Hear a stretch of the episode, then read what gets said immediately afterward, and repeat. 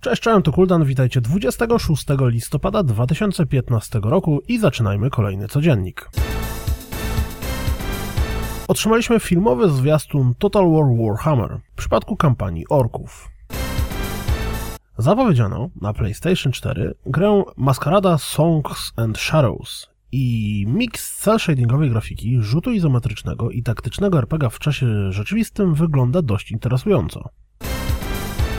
Seeing the Land Beyond, czyli gra, w której z pierwszej osoby rozwiązujemy zagadki w ślicznych scenariach, brzmi trochę jak The Witness i również wychodzi na PlayStation 4, otrzymała zwiastun. Tarzis, czyli turowa gra strategiczna dziejąca się w kosmosie. Z kostkami i kanibalizmem otrzymała zwiastun. Według niego gra pojawi się na PlayStation 4 już 12 stycznia. Krótka piłka. Sony sprzedało na świecie ponad 30 milionów PlayStation 4. Pułap ten osiągnięto dwa miesiące szybciej niż to samo udało się PlayStation 2. Pamiętacie wczorajszą informację o tym, że Koei Tecmo nie ma zamiaru wydać na zachodzie Dead or Alive Extreme 3? Hunipot, deweloper simulantkowego Hunipop i Camgirl Tycoon, Huni Cam Studio, zaproponował na Twitterze milion dolarów za prawa do wydania gry w Stanach. I podtrzymują, że mówią serio. Mocna sprawa.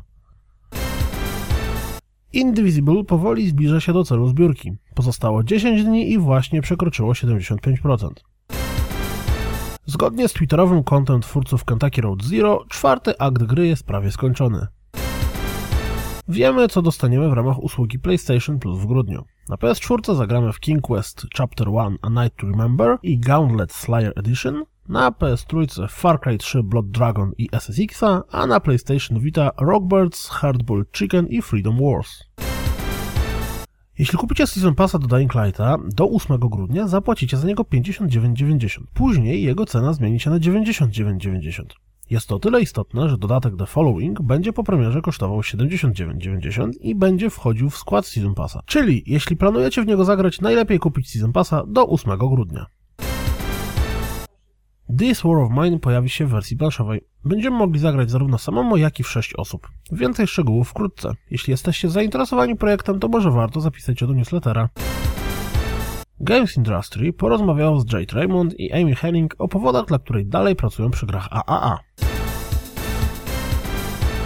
To wszystko na dziś, jak zawsze dziękuję za słuchanie, jak zawsze zapraszam na stronę i do komentowania i do usłyszenia jutro.